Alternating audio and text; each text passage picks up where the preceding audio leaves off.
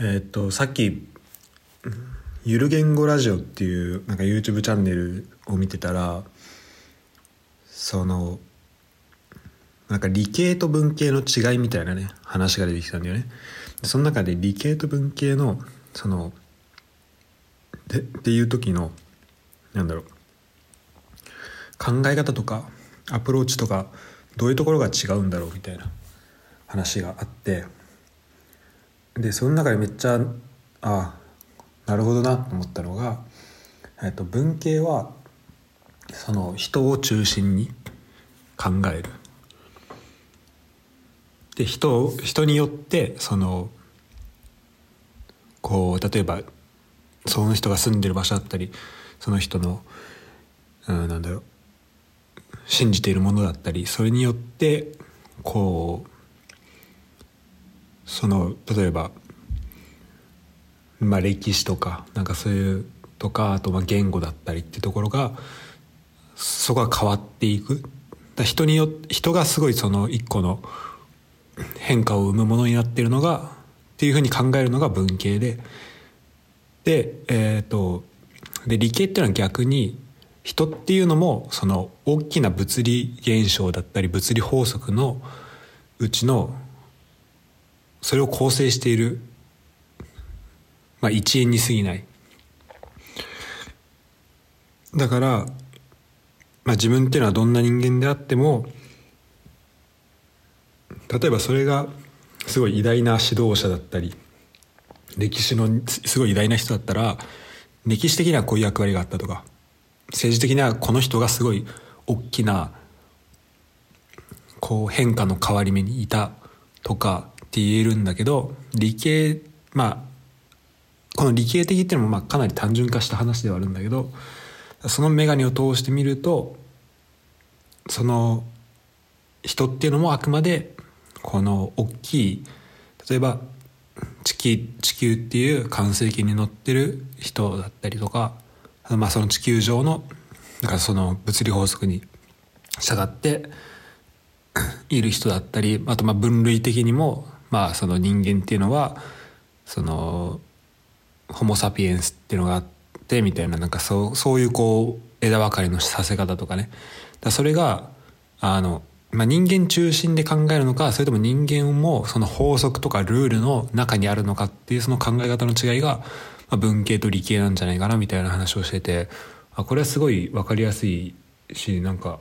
面白い考え方だなと思ったんだけど、えー、じゃあ今このみんな皆さんこの、ね、いろんな仕事だったり勉強だったりやってると思うんだけど、それがじゃあ今のところで言う文系的なのか理系的なのかっていうのをちょっと考えてみてほしいんだよね。で例えば、えっと、洋服を、うん、と作る仕事、洋服を作って例えば売るっていう過程があるけど、じゃあ洋服を売る仕事で例えば、まあ、セールスの人とかってなると、うん、それって一個のパターンを全ての人に当てはめることができなくて、こう相手を見て人間スタートでじゃあこれどうですかっていうことを言ったり、ね、するから、だからそこに経験が入ってきたりみたいなこともあるし、じゃあそれを作る時にも自分の経験をもとに書いたりとか、なんかそのデッサン作ったりとか設計したりとかっていうのがあるかもしれないから、あそこは人間スタートなところもある。ただそこからさらにじゃあそれを大量生産していきましょうとか工業化させていきましょう、あ何工業化、うんとまあ、商品としてまあ大量生産していきましょうってなった時に、じゃあその製造ラインをどうやって作るのかとか、 ど,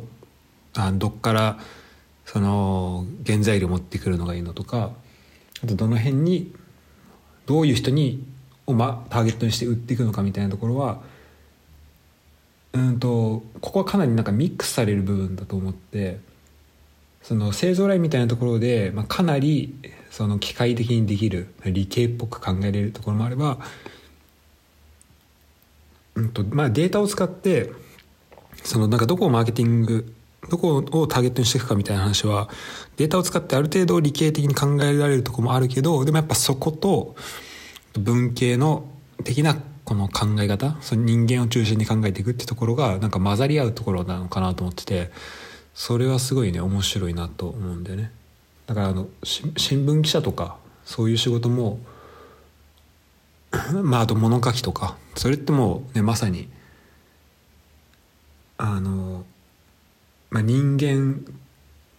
を書く、まあそういう人間をまず主体にしてるものだと思うから、なんかまあその考え方はすごい大事、人間を中心にした考え方はすごい大事なんだけど、でサッカー、まあ俺サッカーの研究してるけど、サッカーもサッカー自体はかなりやっぱ人っていうのが大事だと思うんだよね。ただそこで気をつけなきゃいけないのが、うん、と だ, だからサッカーだったら人を見てなんかこの選手はこういう人、この人はこういう選手だみたいな、こういう特徴があって、だからこういうで、まあ、チームとしてはこういう特徴があるからみたいな、そうこうなんだろう、個人を出発点としてどんどんどんどんあのサイズを考える、サイズを大きくしてみたいな考え方ができるんだけど、うん、なんかこれって、まあ、一個ねこの人は間違えるっていうことがあるんだよね。だからあのなかなかこう正確に知覚できないことがあったりとか、その、まあ、バイアスが生まれちゃったりみたいなことがあるから、だからさっきの、えーと、人に物を売るっていう、その最初はいち対いち、人と人との関係だったところも、まあ、そこに、うんとまあ、データ的なところ要素を入れたりとかっていうところで、その分離のなんかまあ融合というか、そういうのができるようになっていくっていうのがなんか理想なんじゃないかなと思って、でサッカーも、うんとまあ、この数年十数年何十年で、まあ、サッカーの戦い方って変わってると思うけど、まあ、それも、うんと人を見てきたからこそ変われた部分っていうのはあるはずなんだよね。でもそこにさらにじゃあデータとか使って、だから数値化されたものを使って、うん、と理系的な目線で見ていった時にそれがどうやって変わっていくのかみたいなところはすごいあの、まあ、俺個人としては面白いと思ってるところだし、そういうところ、そこの組み合わせっていうところがすごい強い、力強いものだなというふうに思っています。だからやっぱねこう両方大事だと、なんか純粋に文系だけの考え方でいくとか純粋に理系だけの考え方でいくっていうのはまあなんかうんあんまり好きじゃなくて、でもうなんかそのなんか分離で分けるってこと自体もまあ俺はそもそもあんま好きじゃなかったんだけど、ただこの人を中心に考えるっていうのと、あと人もその全体のルールの中に支配されてる一要因に過ぎないっていう、このふたつの考え方、このふたつの分類の仕方っていうのはすごい個人的にしっくりきたので、ちょっとここで考えをまとめました。だから今いろんな仕事だったりあの、まあ、学生だったりいろんなことしてる人いると思うけど、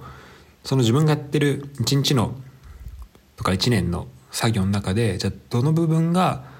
文系っぽくてどの部分が理系っぽいんだろう、だどの部分がすごい人間を中心としてやってる部分で、どの部分はその人間関係とはとか人間個人にフォーカス当てたっていうよりは、その人間個人個人をうーんまあある悪い言い方するとまあコマというか、まあもうちょっとマシな言い方するとなんだろう、まあその、まあ、ルールの中のまあ一メンバーとしてあのまあ、見れるような、ちょっと分かりづらいかな、なんかそういうなんかそのふたつの要素、えー、文系的な考え方と理系的な考え方、どれぐらいのバランスでできてるのかなっていうのはなんか見れると面白いんじゃないかなと、えー、思いました。でそこのじゃあ理自分は文系的なところは結構できてるけど理系的なところは足りないなと思ったら、ちょっと理系的なところをなんかどうやって入れられるんだろうみたいな、なんかそこにはうんと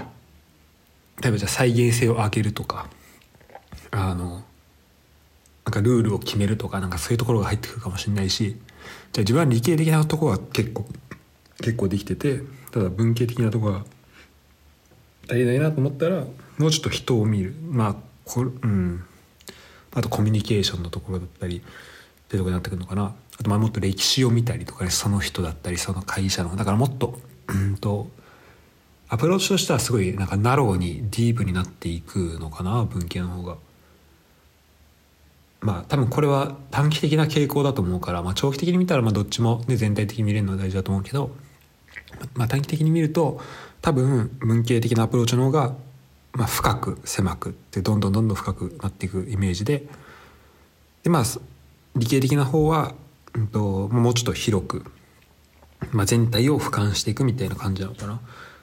だからこのふたつがうまいこと組み合わさるとすごい強力だと思うし、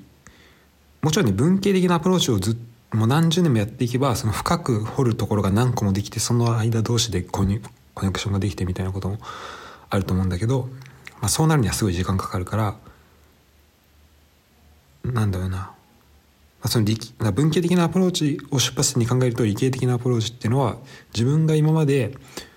行こうと思わなかったようなところになんか連れてってくれる、まあ、そういう移動手段にはなるのかなと、えー、思いました。はい、ということで今回は、えー、理系と文系の違いと、あと自分の仕事にどうどう当てはめることができるのか、そういうことをちょっと、えー、考えていきました。はい、ありがとうございました。